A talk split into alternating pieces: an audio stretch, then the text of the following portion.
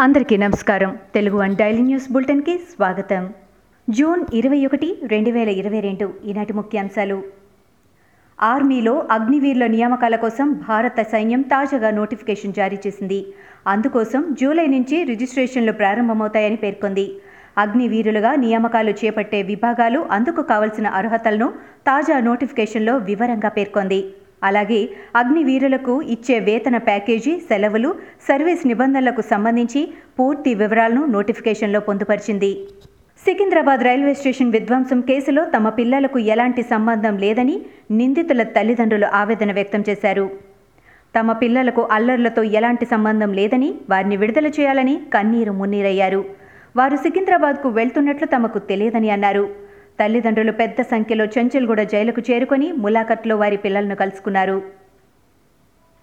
రాత్రిపూట కూల్చివేతల అంశంలో హైకోర్టు చేసిన వ్యాఖ్యలపై సీఎం జగన్ ఏం సమాధానం చెబుతారని టీడీపీ అధినేత చంద్రబాబు ప్రశ్నించారు. తప్పు చేసిన అధికారులు మూల్యం చెల్లించుకోక తప్పదని హెచ్చరించారు. చలో నర్సీపట్నం కార్యక్రమానికి పిలుపునిచ్చిన నేపథ్యంలో పలువురు టీడీపీ నేతలను పోలీసులు ముందస్తుగా అరెస్టు చేయడంతో పాటు గృహ నిర్బంధాలు చేశారు.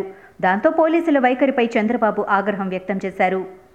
సమస్యలు పరిష్కరించాలంటూ నిర్మల్ జిల్లాలోని బాసర ఆర్జీయూకేటీలో విద్యార్థులు చేపట్టిన ఆందోళన ఏడవ రోజుకు చేరింది. వర్షంలో తడుస్తూనే విద్యార్థులు శాంతియుతంగా ఆందోళన కొనసాగిస్తున్నారు. వర్షంలో తడుస్తూ ట్రిపుల్ ఐటీ ప్రధాన గేటు వద్ద విద్యార్థులు కూర్చుండిపోయారు. డిమాండ్లపై సీఎంఓ నుంచి ఓ వివరణ లేదా విద్యాశాఖ మంత్రి సబితా ఇంద్రారెడ్డి నుంచి రాతపూర్వక హామీ ఇస్తే ఆందోళన విరమిస్తామని విద్యార్థులు చెబుతున్నారు. తెలంగాణలో ఉద్యోగులు ఉపాధ్యాయుల పరస్పర బదిలీలకు రాష్ట్ర ప్రభుత్వం పచ్చజెండా ఊపింది. కొత్త జిల్లాలకు అనుగుణంగా ఉద్యోగుల కేటాయింపుల తర్వాత బదిలీల కోసం వివిధ శాఖలపై తీవ్ర ఒత్తిడి వచ్చింది. ముఖ్యంగా ఉపాధ్యాయుల నుంచి పెద్ద ఎత్తున అభ్యర్థనలు రాష్ట్ర ప్రభుత్వానికి వచ్చాయి. వివిధ అంశాలను పరిశీలించిన ప్రభుత్వం ఉద్యోగుల పరస్పర బదిలీలకు ఆమోదం తెలిపింది. మధ్యప్రదేశ్లో మావోయిస్టులు భద్రతా దళాలకు మధ్య ఎదురు కాల్పులు చోటు చేసుకున్నాయి. ఈ ఘటనలో ముగ్గురు మావోయిస్టులు హతమయ్యారు. లోదంగి అటవీ ప్రాంతంలో సోమవారం ఉదయం ఈ ఘటన చోటు చేసుకుంది. మృతి చెందిన మావోయిస్టుల్లో ఓ మహిళ ఉన్నట్లు అధికారులు వెల్లడించారు. అయితే ఈ ముగ్గురు మావోయిలపై మొత్తంగా ముప్పై లక్షల రూపాయలు రివార్డు ఉన్నట్లు తెలిపారు.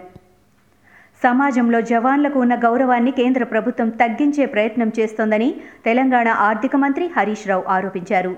అగ్నిపత్ తెచ్చి యువతను ఆందోళనకు గురి చేస్తోందని మండిపడ్డారు. మోడీ పాలనలో తెలంగాణకు తీరని అన్యాయం జరుగుతోందని ఆయన ఆవేదన వ్యక్తం చేశారు. పశ్చిమ బెంగాల్ సీఎం మమతా బెనర్జీ కేంద్ర ప్రభుత్వంపై మరోసారి విరుచుకుపడ్డారు.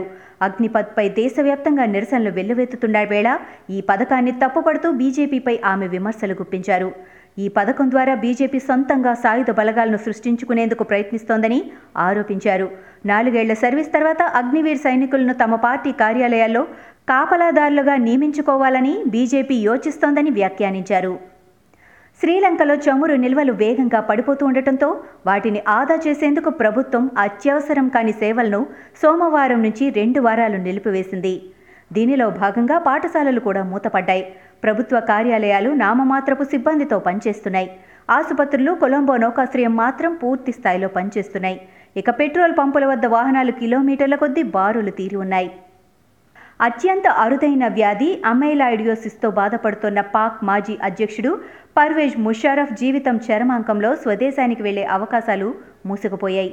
తీవ్ర అనారోగ్యం కారణంగా గత మూడు వారాలుగా ఆయన దుబాయ్లోని ఆసుపత్రికే పరిమితమయ్యారు. ఈ సమయంలో ఆయన పాక్ వెళ్ళాలనుకున్నా తొలుత సైన్యం రాజకీయ పార్టీలు వ్యతిరేకించాయి. కానీ చివరకు అధికారులు ఆయన రాకకు గ్రీన్ సిగ్నల్ ఇచ్చారు. అయితే ఆయన చికిత్సకు అవసరమైన కీలక ఔషధం పాక్లో అందుబాటులో లేదు. దీంతో ఆయన దుబాయ్కు పరిమితం కావాల్సొచ్చింది.